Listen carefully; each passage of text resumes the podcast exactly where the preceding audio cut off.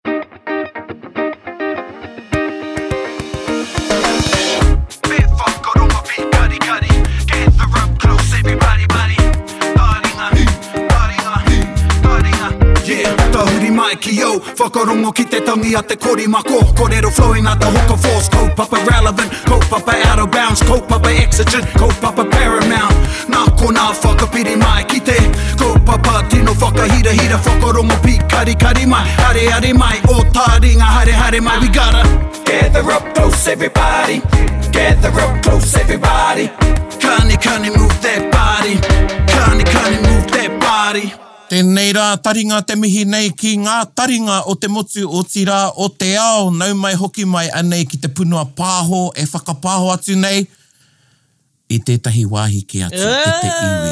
Ur, ur, ur. Ur, kei hea koe e hoa? I'm in this little place, tētahi wāhi pakupaku nei e kīia ana ko Te Whanganui-a-Tara. Yeah. Aye, tetahi wahi pakupaku. Yeah, you know, you might pass through here on the way to the um Te Waipounamu before you jump on on the little little dingy to take you across Te Moana o Raukawa. You know, nothing like te pīki auahi bustling metropolis of Te Awamutu. Nothing like it at all. And actually, kia mohio mai koutou e te iwi, I'm coming from te kāinga o taku karanga tuahine me tana tāne, taku taokete, my cousins Kimiora McAllister and Jodie Allen. Kia ora kōrua. Ana, mihi mai ki a rāua, they listen to taringa and it's my first taringa out of Te Awamutu. Oh, true! Kei Te Awamutu tonu te mauri o Taringa. Ae, ae. Tēnā koe Mōkena, otirā tēnā tātou, tēnā koe Tuahine in your little taone Ae. of Kirikiriroa. Yep. Just a little bit smaller than the one I'm in. Ae, just a little bit smaller. Kia moea mai koutou, I'm, you know, kei te rohe o Te Whanganui-ā-Tarau, engari kei konei au kei Maunga Raki. So I'm at Maunga Raki, which I've nicknamed. Lucky Mountain. Love it. Kei te mōhio rānei koe, Erica, ko te raki he kupu mino mō te laki? Uh, yeah, because of, you know, people use kuru raki. Yeah, that's right, kuru raki. yeah, good luck, kuru raki. But in that raki, I was thinking it might be something to do with um, south. No wait. Try the other one. North. yes, Erica, ko te north. He aha te south? Tonga, tai tonga. Tika. Ka mutu, ko tētai atu kupu mo te raki, you've got tokerau. Yeah. So, moe koe ki te tai tokerau. Ai. And also, te muri. Oh, like muri whenua.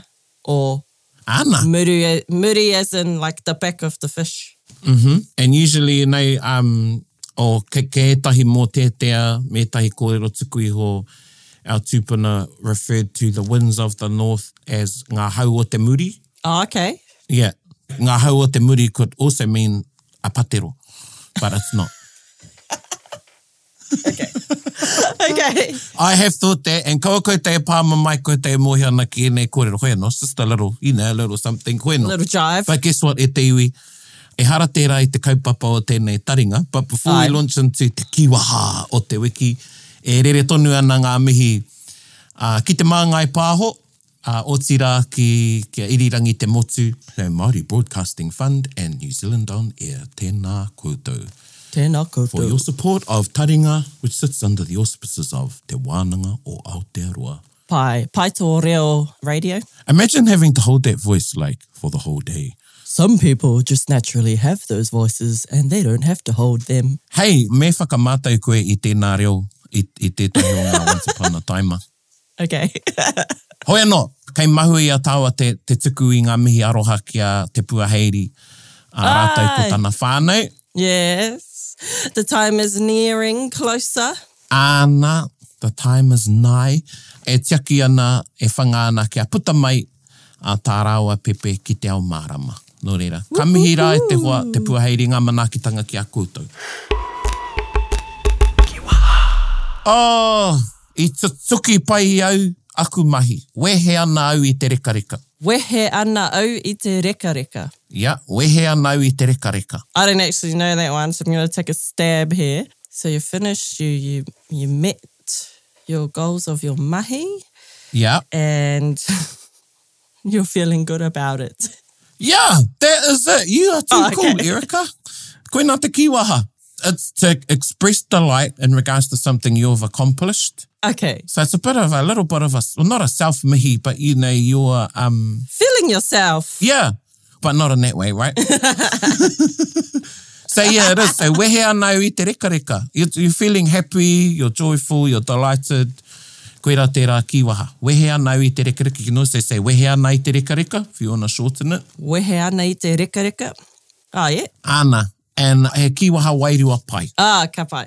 All right. Yeah.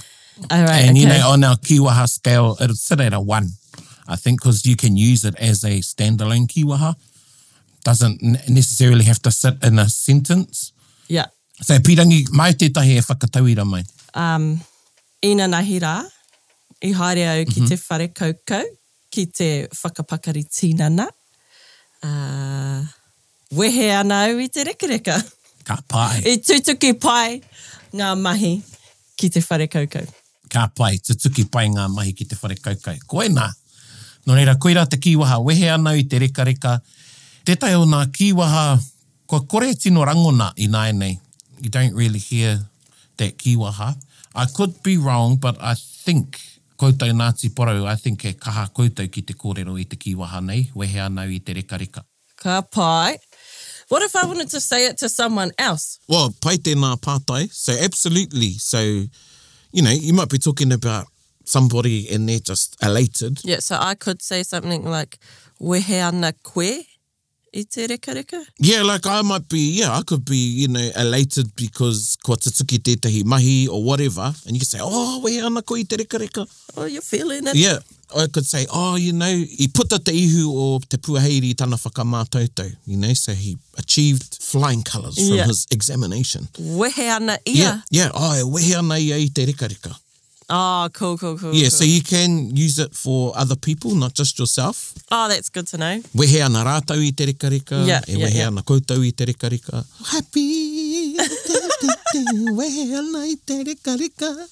I'm so uh, happy. I won't be like telling them how they're feeling, but more I've like, I notice that, you know, they're elated. Yeah, oe, e rongo ana koe i te wairu, ai. Yeah you know, it's like, hey man, nui te wairua. You, you know when someone's, a lot of the time, they don't tell you they're, they're sad or they're happy, you can feel it. Yeah. But you know, you know just by the language they're using and ahara, ka mohi koe, oh. Well, Wehe ana ia i te rekereke. Ana, ana, so ia, pai tēnā pātai. Oh, what about can I just switch out the word rekareka and you know, what if you do notice somebody's sad, could you change the word and say wehe ana ia i te pōuriuri? He tino pai rawa atu tēnā pātai me tēnā whakaaro engari kāo. Ia, nā, he rawe, he rawe tēnā, he rawe tēnā pātai Erica, you're cool, you're cool. Engari kāo, wehe ana i te rekareka he kīwaha, ā, ka noho ki te rekareka ki te harikoa, tērā whaka, tērā takotoranga. Okay, cool. Hei. Ka pai. Good we've got that squared up. Ia, e wehe ana au i te rekareka e mārama ana koe. Ka pai. Nō reira e te iwi, koina te kīwaha. Wehe ana au i te rekareka. Wehe ana au i te rekareka. Okay, e te iwi, otirā, a Tuhine, kia huri tāua ki tā tātou kaupapa, Tikanga 101. And koinei te wāhanga tuatoru o te hapa me te whati. Oh. Have so much to talk about it that we're back for part three. So koinei te um hapa me te whati e te iwi and if you missed the previous episodes on hapa me te whati, tēnā kia hoki atu koutou ki te whakarongo, which episodes are those, what numbers? Oh, they can go check out episode 206 and 215. Ka pai. If you've just jumped into taringa, this is your first time, like, i whea koe, where have you been? Gad, nah. We advise you go back to those episodes of Hapa and Whati to give you a bit of you know, foundation before listening to this one. E ngari e pai ana, you can listen to this one and then go back and actually go all the way back to episode number one. Mm -hmm. Hoi no,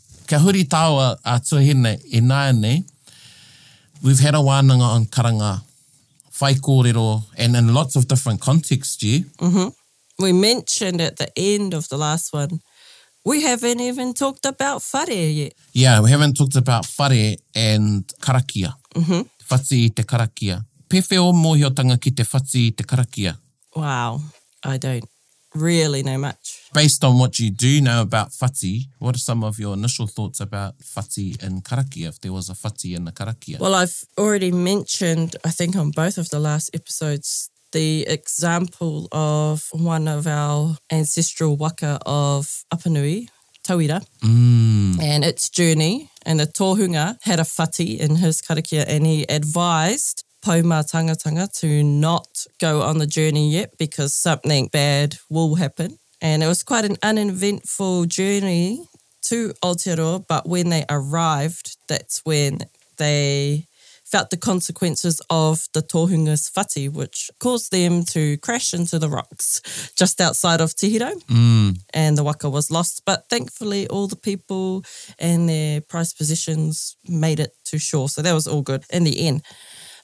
how would one write a fati in a karakia? Can you just go back and restart it? Yeah, he, he nui nā āhuatanga kua kōrero rātātou mo te tapu i ona wā and, the, and the degrees of tapu.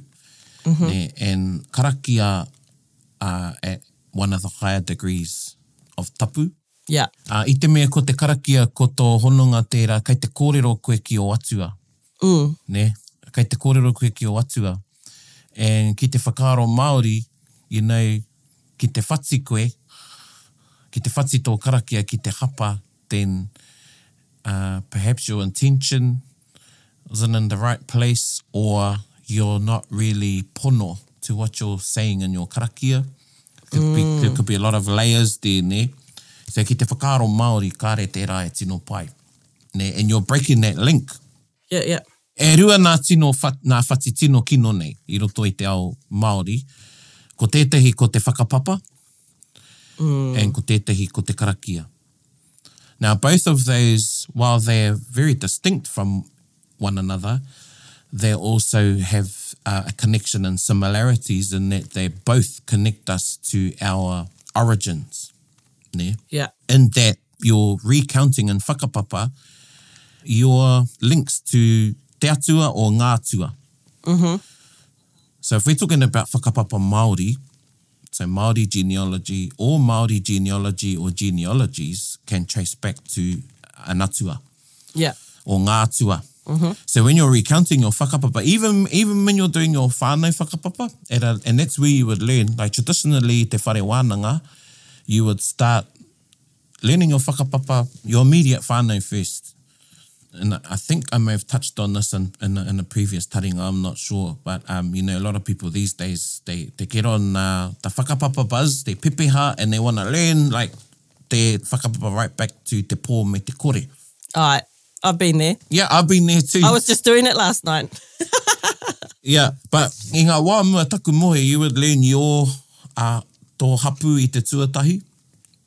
and even our concept of hapū has changed. So even like our whānau groupings would be considered a hapū. Yeah. Ne, and i roto, i roto i a koutou, i a Te Whānau Apanui, ne, ko te Ai. whānau, he rerekē te tirohanga i nāianei me te tikanga o tērā kupu ki a tātou, te kupu whānau, like he yeah. whānui ake. You would know who your you know, uncles and aunties are, who your, nā tuahine, teina, tu, tuākana o tō koroua, and same for your kuia, and then you, so you would go up. Yeah. Uh, there's a bit of a expectation when you learn whakapapa that you should, you know, start back in te pō nui, te pō roa, te pō tiwhatiwha, rangi nui, rangi ro, whatever, and come down. Mm-hmm. But you have no knowledge of your immediate whakapapa. Ka pai. So i a koe e taki ana i tō whakapapa, when you, if you, if you're to miss a name, you're missing out a generation. Yeah. That's one. And tuarua, that connection that you have ki ngā atua is, is also broken. Yeah. Ne, in the kōrero. So koina he tino kino te whati i te whakapapa. Me te hapa. So a hapa could be getting names wrong, round the wrong way. Yeah.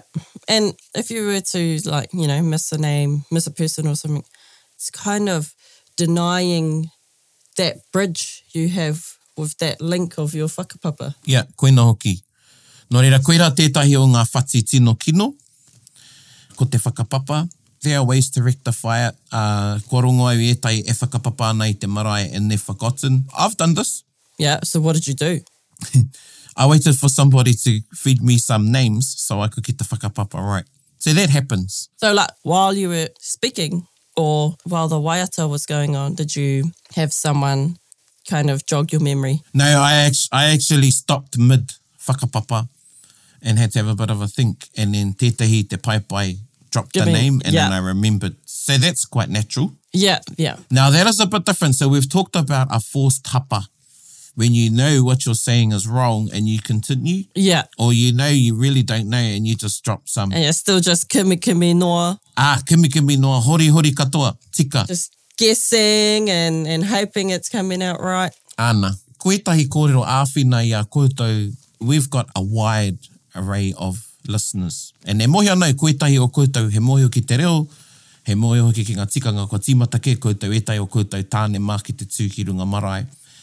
You know, there's some ways to look after your safety, well first me mohio koe ki ki tō whakapapa, yeah. same with the karakia. But, ki te hē, ne, ki te hē koe, you're better to just stop, ne, and say, waiho i konei, uh, and say, kua wareware i au, ne, me huri rānei ki ngā tūpuna, is another one. Okay. So ka huri koe ki nga tupuna and you e ko te korero he penei, he penei te wairua. Ah, tena koutou e kui mai e koro ma. Ah, tena kia aroha mai ki ta koutou mokopuna. Ah, kua wareware au, you know, words yeah. to that effect. Yeah. So, e pai tera. Ne, it's not actually a recovery, but you're acknowledging, you know, to, to hapa, to whati. Yeah. You don't want to carry on and getting it wrong. Yeah, and even say, mō taku hē, mō taku hē, nōku te hē, ko wareware i au waiho i konei. Yeah, yeah. He pai noa ake tērā i tēnā o te haere tonu to keep going and then just throwing any old names in there. Yeah, yeah, yeah, yeah. So if you're not the best person at whakapapa. Waiho! Yeah, just, just don't do it at all. Waiho! Okay, cool. And you know, I'm reminded of a kōrero um, nā Tīmoti, nā Tā Tīmoti ki au, uh, i aia e, e um, I hate to be tamariki, but he was in his younger years.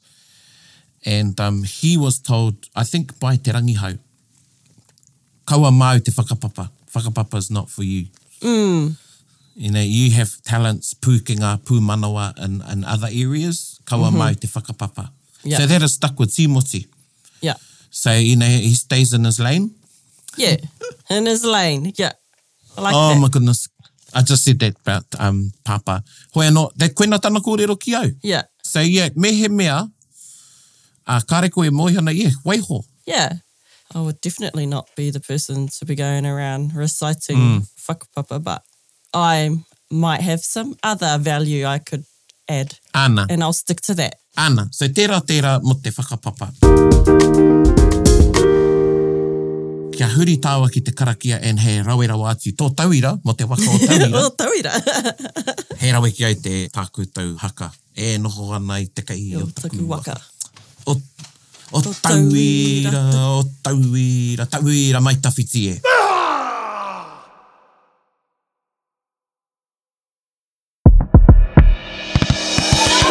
Me whakarongo pīkarikari. Tēnā, kia hoki tāua ki ētahi atu kōrero tuku iho i mua noa atu i te rerenga mai o te waka o tauira and we go back to Māui and there's a lot of teachings in the Māui stories. Ah, ok, yep. Nā, ko tētahi e pā ana ki tana matua, kia make a Tūtara. So this is Māui, the father of Māui. Father, alright. And this is after Māui has found his father. So he's been, re, he's been reunited, I should say, with his pāpā Makea Tūtara. He has been revived, kua whakamāoitia. Oh. And then ka haria a Māui ki te wai, kia tohia a Māui. So he's taken to the water to be, uh, kare pai ki te kupu baptised, but to be um, cleansed. Yes, cleansed. Spiritually cleansed. Yes. He wā anō me kōrero tātou mō te tohi.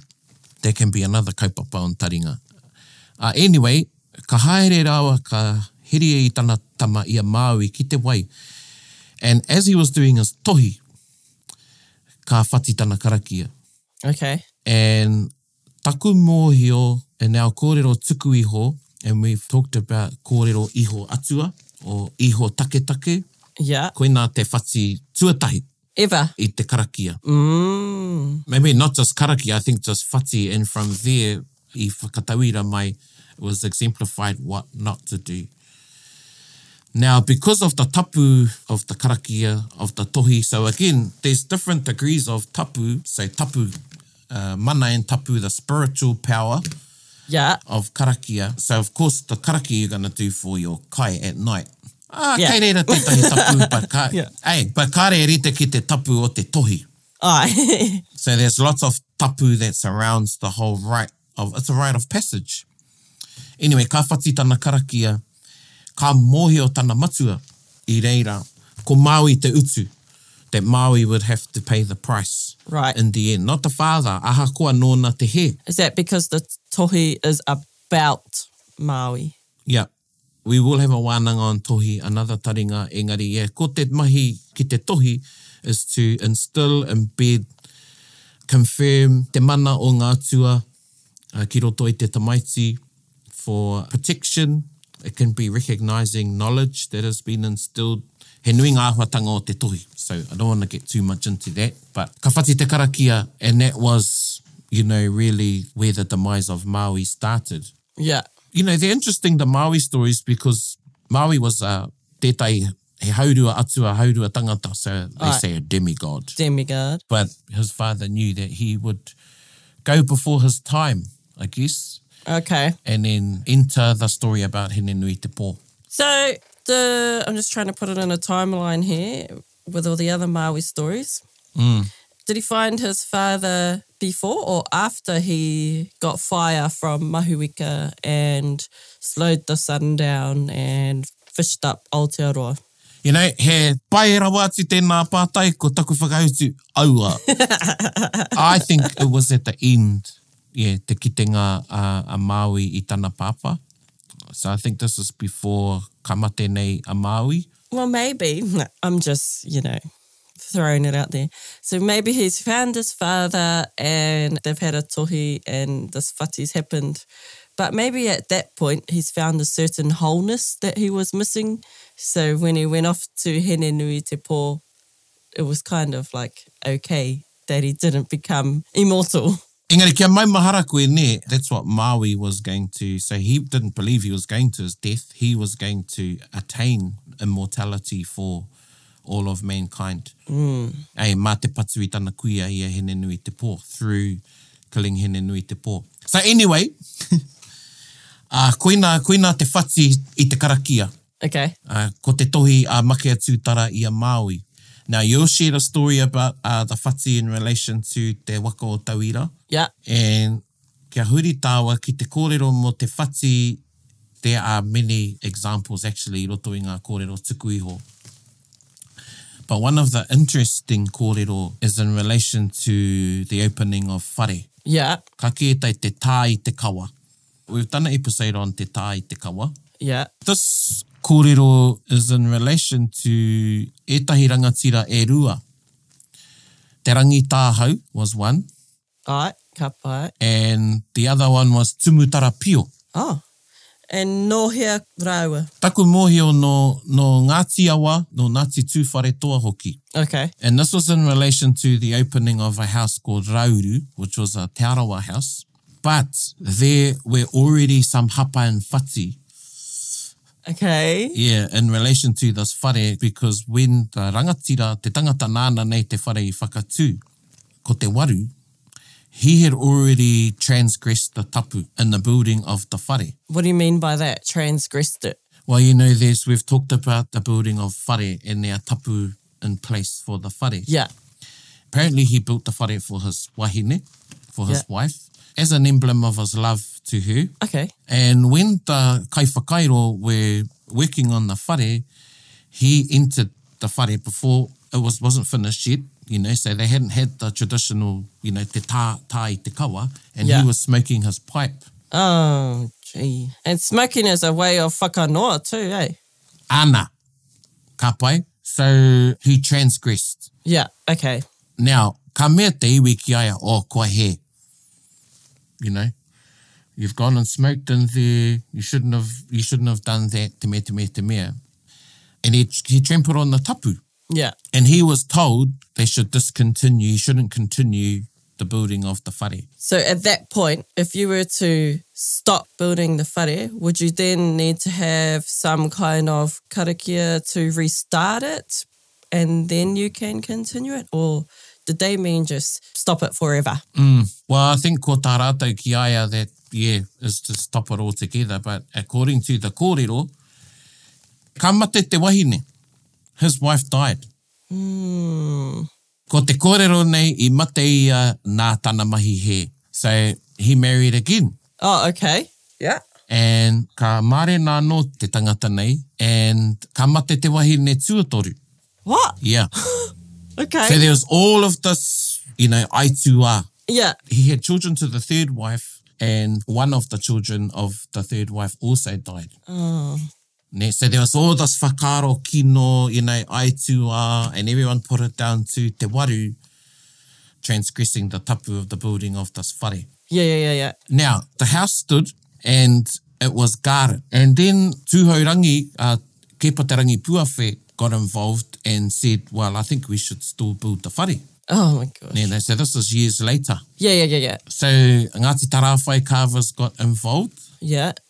Renowned iwi for carving.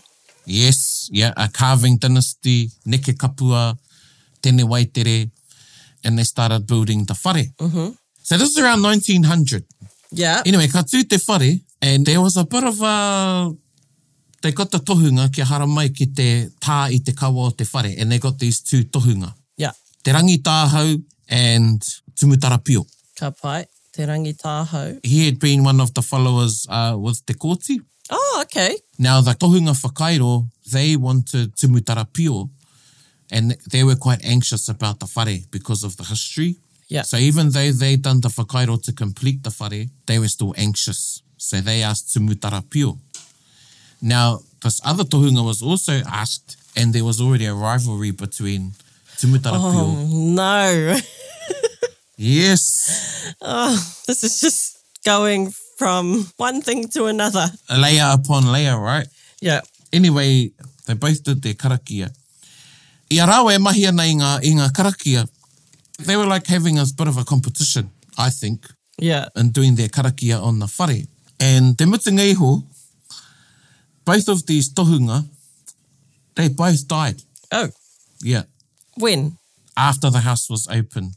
Okay. They both had different ways of doing their karakia. like terangi tāhau, a traditional way of opening houses um, was that you used to get up on the roof. Oh, okay. To do part of the karakia. Yeah. Yeah. And part of the karakia, he used a line that was sort of like a curse. So they had this thing going on between them. Yeah. So, you know, it's coming back to intention. Yeah. If they had that rivalry and they're, you know, trying to comp it out with each other, that's probably where their focus is instead of what the actual focus should be is the tai te kawa o te marae. Yeah. Te rangi tāhau, he died like a week after the opening. Okay. Yeah. They say his death was because of the counter incantations to his rival, Tumutarapio. Yeah. And he made a whati in his karakia. Okay. What was the whati? Well, he, he whati. Oh, okay broke. The kōrero that is, could have been in the missions, that could have been a hapa or he whati. So ka mate a te rangi tāhau, and everyone thought, ah, well, you know, This tohunga he Tumu Tarapio nona te mana and it wasn't long after that Tumu Tarapio ka hokia ki Te Teko and he died. Aww. Now those two, the thing is, Te Waru, this Te Waru, taku mohio i te ora tonu a Te Waru. All of this death and misfortune with this whare yeah. was the payment for his original fati or transgression of tapu, hapa, yeah. fati, and katsu te whare. Oh, so te waru has, he's lost, what, three wives now? Yeah, he lost three wives. A daughter. Well, I'm not sure if it was a son or a daughter. And then there were these two renowned tohunga that also died. Yeah. Oh, that's a whole lot of misfortune. Anna. Oh. There was no happy ending to that kōrero. No, I was waiting for the happy ending. Yeah, well, I'm going to talk about another one in, in short, and this is a bit more recent in that when Mahinarangi, the house at Tūranga Waiwai, and this is kōrero that's written in like um, Michael King and Te Puia, but it's not often talked about on the marae because it's still quite sensitive because Apiranangata Sir Apiranangata. His wife was a part of the opening ceremonies for Mahinarangi, and something happened there that was seen as a fati. And Waikato weren't happy with the karakia, so they actually had another opening for Mahinarangi the next day. Oh, okay.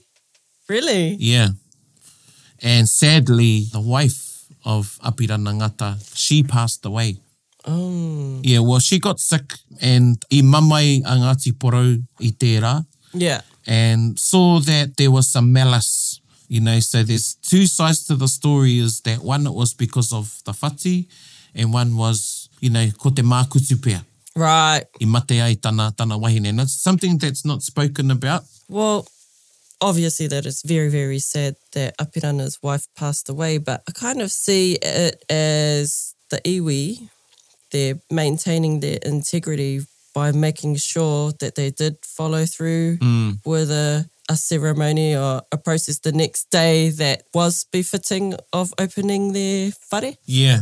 Well, I feel sorry for her because um, Arihia, Lady Arihia, she had a part in the ceremony where she had to pull a rope that was attached to a kākahu around the tekoteko of Mahinarangi. Yeah. And what happened was when she went to pull it, it got stuck okay. To me, that's not her fault. Yeah. I've actually been to quite a few Po unveiling and have seen this happen at nearly all of them. Exactly. and that's great you've brought that up. So what is your whakaro about that? Well, they shouldn't have tied the ropes too tight around them if they know someone's got to come along and pull it off. Love it. it's like they've been set up. Love it. Yeah, he tika tera, and traditionally we didn't do that anyway. But bringing it back to you, Etewi, because there's probably you know one percent of you, or maybe even more, lesser than that, that listen to Taringa that actually open houses.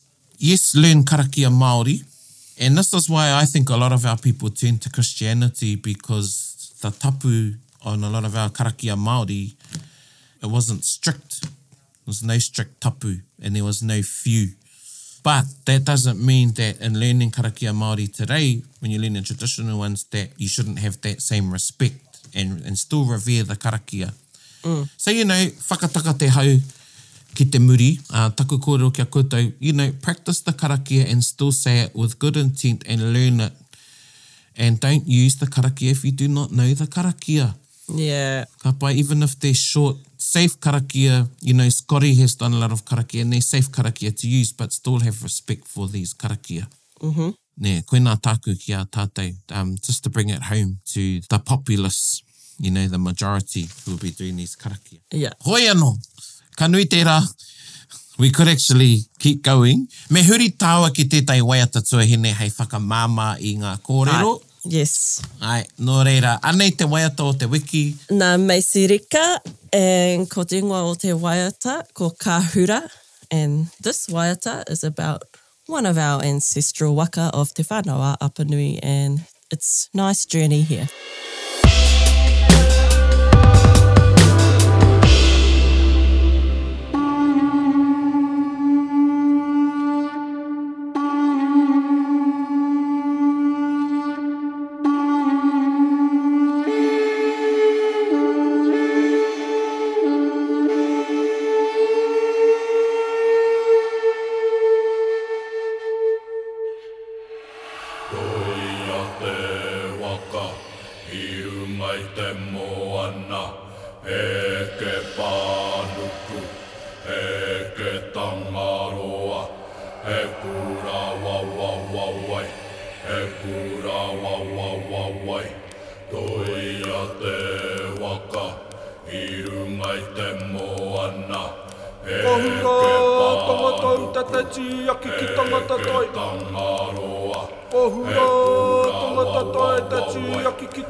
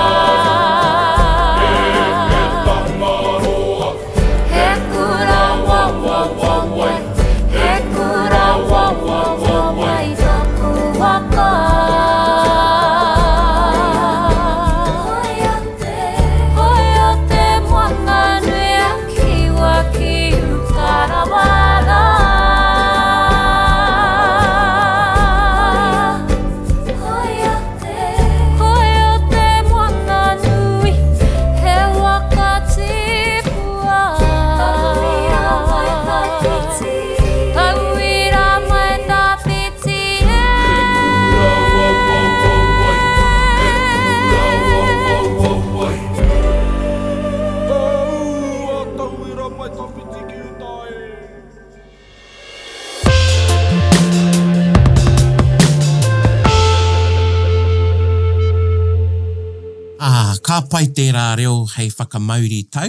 Oh, I love that song, it's so beautiful. Me au tahi. Especially the way Macy sings it and and the kura, all the kura down the coast too. the kids, they're so cool. Ana, ana. And tēnā koutou katoa e te iwi whakarongo mai ki a Mao ko Erica e kōrero ana having a yarn, we had a bit of a, it's a yarn and a wānanga all in one. A yarn, yeah, we've had a bit of a yarnanga, a yarnanga. Tēnā koe Erica, you can copyright that one, you got the IP.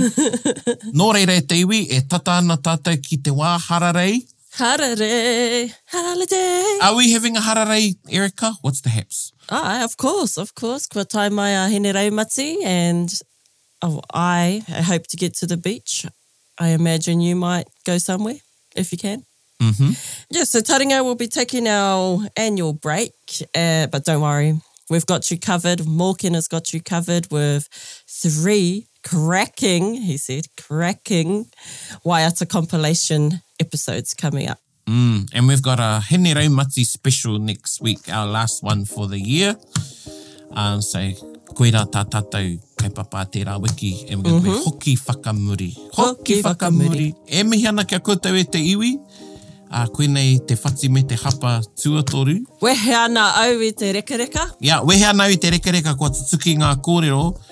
And stop talking too much, Erica. Jeez. what?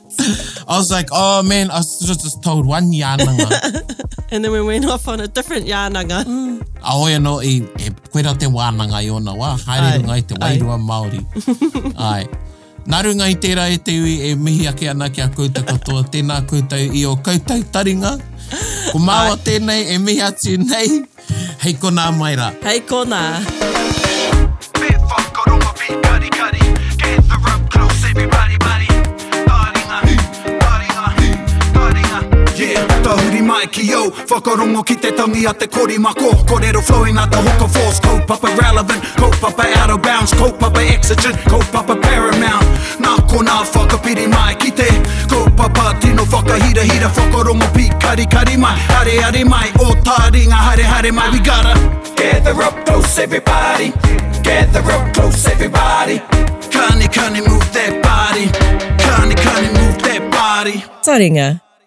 He mea tuku nā Te Wānanga o Aotearoa, ā, nā Te Māngai Pāho me Irirangi Te Motu i tautoko.